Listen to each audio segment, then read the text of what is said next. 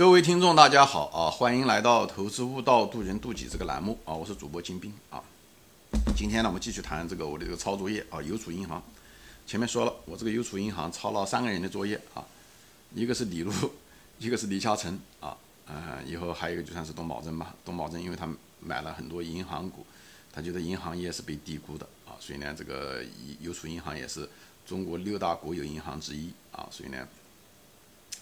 啊，我也买了这个银行股，所以我前面说了，当一个投资人，当你不了解你的能力圈不够的时候，啊，要不然就离开股市，你就不要做，对吧？你如果做，你如果没有时间去研究，你就定投啊。你如果不了解，你就定投一些指数基金啊。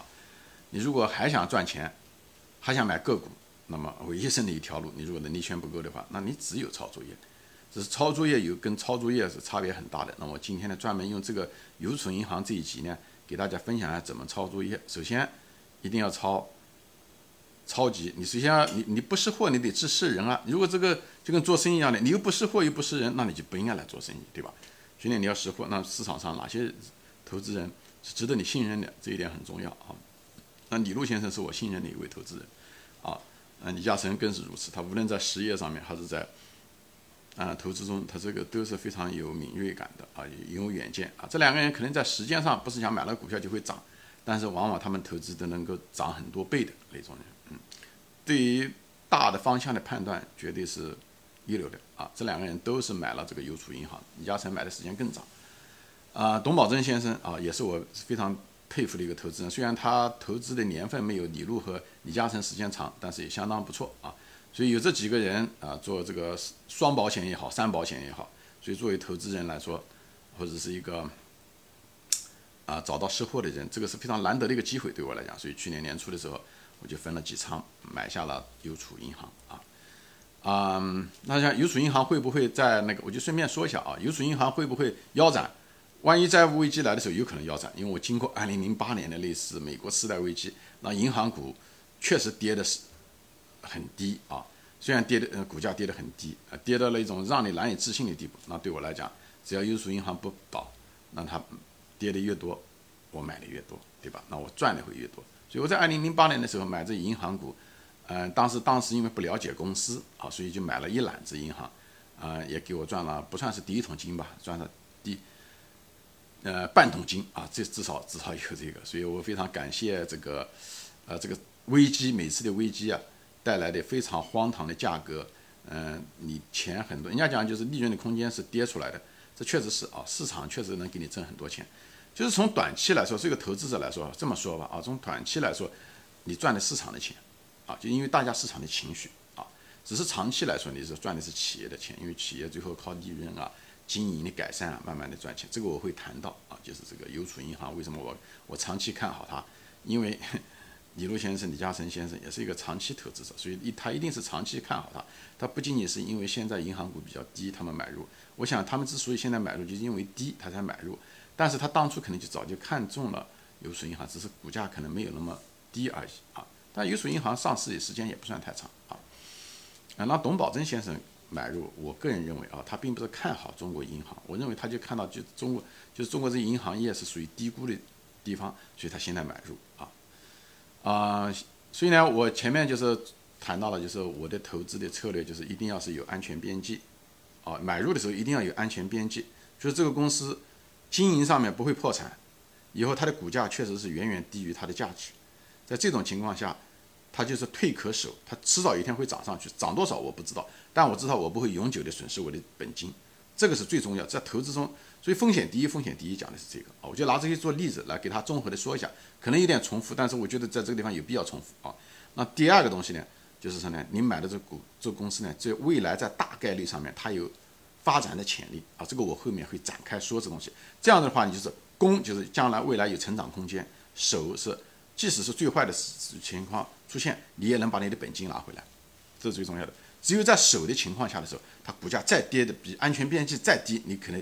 会增加，不断的在增加你的仓位，所以越跌越买。所以价值投资者是一个逆向操作，就在这，你越低买的东西越多，好吧？那我现在谈谈它为什么有这个安全边际啊？按为什么？首先第一点，我前面说了，就是按照通常的估计，银行按照市盈率这个东西就已经是低价了啊。它五五市盈率只有五，那意味着五年我就可能把我的本收回来，那多好！它只要五年不破产，我五年以后能够按照原价把它卖出去，那我的股票就翻了一倍了。五年市盈率就是多少年收回投资啊？那五年我觉得这个投资是可以的，百分之年报率大概也是百分之十呃十几啊，那那十二到十八之间那挺好的啊，所以百分之十五吧就算是那已经不错了啊，所以它这是算是安全边际吧啊，就是讲我五年可以收回来。对吧这已经价格已经很便宜了，是吧？安全边际说白了就是价格便宜，它不是单纯的股价啊，是跟利润相比的。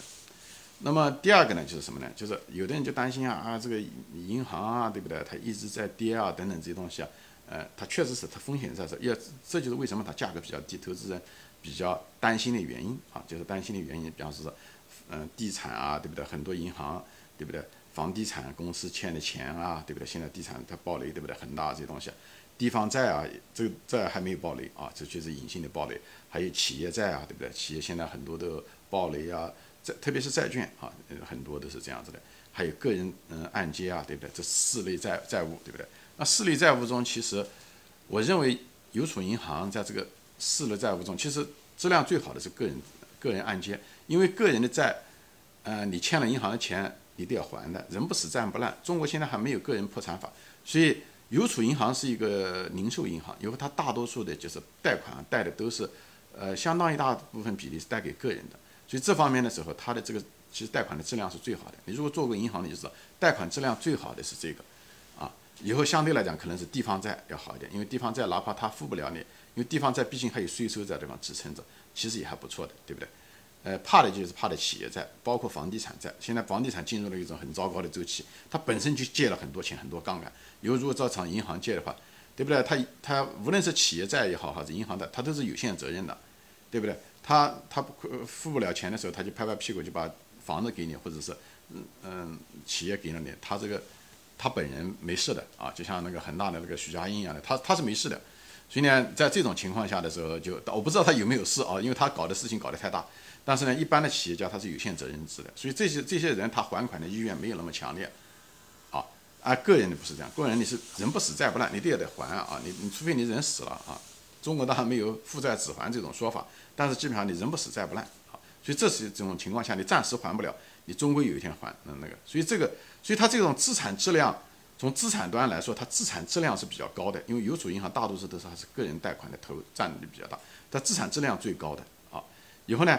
它呢，你做银行的时候，你做贷款的时候，衡量银行的风险的时候，大家都知道，一个就是风险集中度，对不对？它首先它是千千万万、上百万、上亿的，就是这个呃贷款人或者是中小企业，所以这个它本身分散，它不像嗯，所以呢，它一分散了之后，它即使有破产的时候，是一个个的破产，除非出现大规模的经济的那个，所以它风险比较小，它的风险的分散在千家万户要好了很多啊，或者千千万个嗯中小企业要好很多。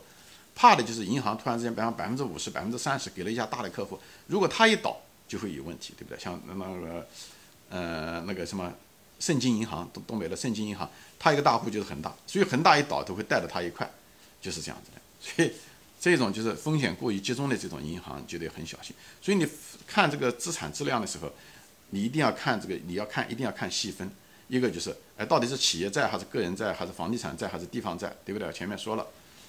那还得要看，就是它分，就是集中不集中，它的客户集中不集中，这个东西都很重要。就像你你一个企业卖东西一样，你不希望这个企业只有一个客户，对不对？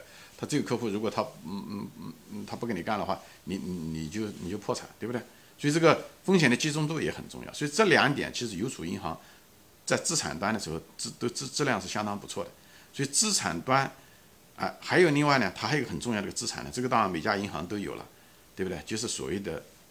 这个制造就是银行制造，因为中国全中国有全国范围内可以开银行的没有多少制造，所以它这个是国家给他们的某一种垄断权，就那么几家啊，那么几家国有银行对不对？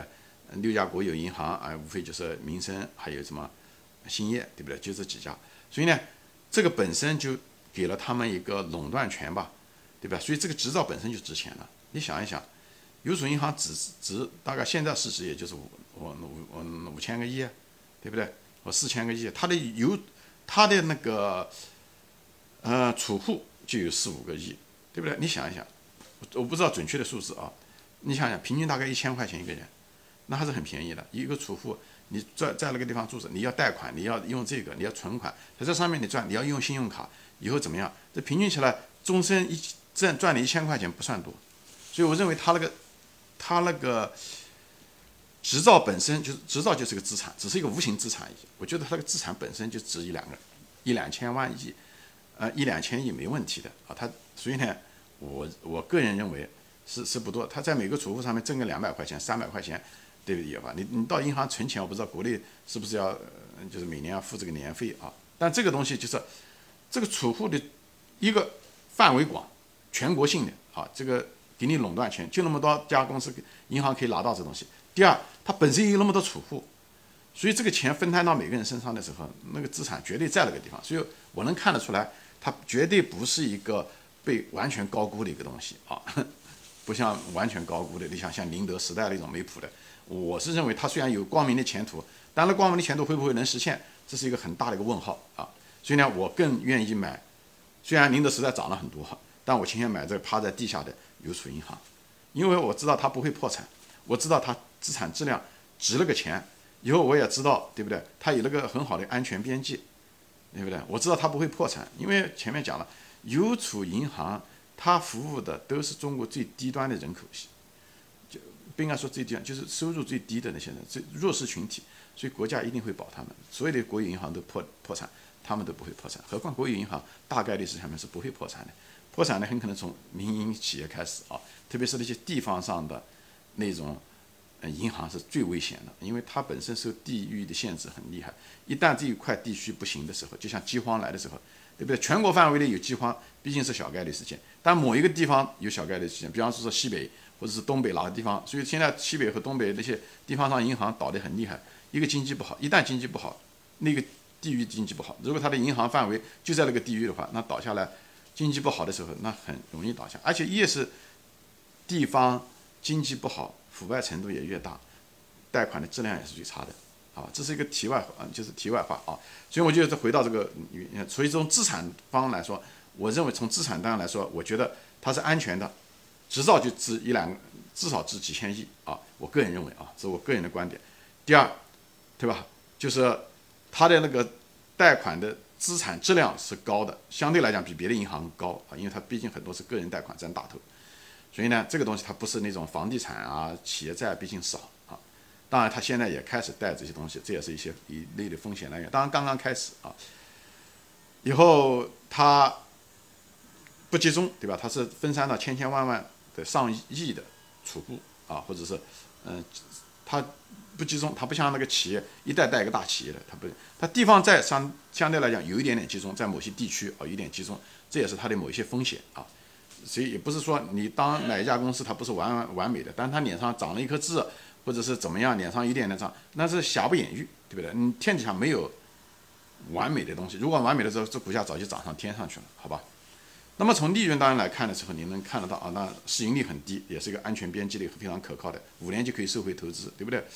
那么从利润端来看的时候，你也能看出来，它首先在所有的银行中，它这个净息差是最高的。净息差的意思讲，就是它它贷款出去的利息，对吧？和它那个收的存款的利息，它差最大的。什么意思呢？因为这个东西跟后面的有些有些东西有关。我在，因为它毕竟是在农村，很多地方在农村网点，所以那些人基本上网点很广泛，他也没有什么太多的竞争。我这个后面护城河我会谈一下这个事情。就从利息端来说，它贷款它本身利润的时候，因为银行大多数现在中国至少现在啊，除了个别银行之外，它很多都是靠吃这个利息差啊。所以呢，差这利息差除了招商之外吧，大多数的都吃的是利息差，所以利息差。净息差还是很重要，它也是很多啊。因为它这个坏账的那个率相对来讲比别的银行都低。我这地方谈的是相对风险啊，就我这地方还是谈的安全边际这一块啊，就是风险这一块。以后我们再谈收益，就未来的成长。这一集主要的是谈的是这个。所以呢，以后呢，它那个坏账率比较低啊。即使有坏账啊，比方说一个人他没有还银行钱，比方说是三年了啊，就算是坏账了。但是这个坏账前面说了，人不死债不烂。他五年以后他有钱了，他得还在还，因为中国没有破产法，至少现在没有，所以他还得还，所以坏账以后将来还被还被冲销掉啊，所以呢这些东西都是，呃，这些东西都会呃增加他未来的利润，哪怕现在坏账率高，他会，何况他在同行业中他坏账率就是比较低的，对吧？这也不奇怪。前面说了，他因为他是个人贷款的比较多，好吧？其余的东西啊，都是我觉得可看可不看，什么波比率咯，各种各样的率啊，这东西都是暂时的现象。准备金了，这东西就是钱从这个口袋移到那个口袋而已，好吧？这地方我就不展开说了啊。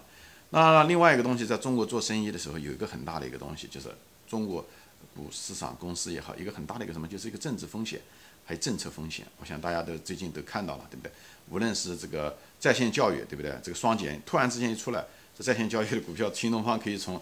二十来块钱可以跌成就剩两块钱都不到，跌了百分之九十多，都过去了，对不对？这就是所谓的政策风险和政治风险，对不对？包括呃医疗，对不对？医疗它也有那个政策风险嘛，就像是集中采集，对不对？这个东西也会导致你价格呃很低，对不对？那个东西都是一种某一种集体行为吧，政府的集体行为，它因为它在采集上面有垄断权，对不对？会导致你这个医疗的利润暴跌，对不对？医疗企业你花了这个。嗯，开发啊，对不对？研究啊，你钱是实实在在的，但这个利润你却上不去，这个东西都是风险，都多多少少一点政策风险，包括互联网，对不对？腾讯现在中国，比方如果打击游戏啊等等这些都会产生，所以这些东西都是政策风险。但是邮储银行这个风险就小了很多，甚至是政策是有优势的。首先，对吧？政策以后将来中国，首先他们的这个储户都是呃弱势群体，所以国家会在这方面不仅。不会打击他们，还会辅助他们，呃，在利率上面给一定的倾斜啊，对不对？和一定的扶持啊。现在又讲共同富裕啊，这共同富裕这个主题啊，你要如果看过这个十五年计划一个个的历史，你能看得到啊。二十大的主题就是共同富裕，共同富裕不是说让富人把钱给穷人，是让穷人变得更富裕，明白吗？是让把穷人给变得更富裕。那中国最穷的是哪些人？不就大多数在农村的人吗？哎，邮储银行正好覆盖了他们。明白吗？所以我个人其实挺看好，就从，就是从宏观上面来讲，中国人不喜欢投资股市，就是说在中国不能不懂政治嘛，不能不懂政策嘛，啊，这些东西，就是我给大家稍微说，所以在这地方就是，我就意思就是，它最起码它是个低政治风险、低政策风险的一家公司，以后资产单又很优质，相对来讲也很优质，因为它毕竟是个人的贷款比较多，对不对？以后呢，低价格了，现在是吧？市盈率那么低一个，对不对？信息差，各个方面都在银行中算是优秀。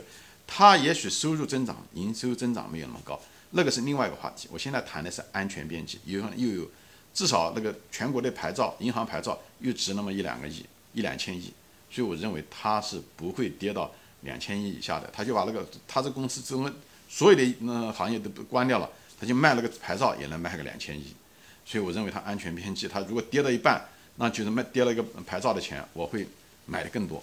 啊，我不一定说一定要把我房子卖掉买，但我会买的更多啊。好，今天我暂时分享到这里啊，我就算是把这个安全边际这一块讲完了，就是退可守讲完了，我后面就开始进可攻，好吧？行，今天我就暂时分享到这里，谢谢大家收看，我们下次再见，欢迎转发。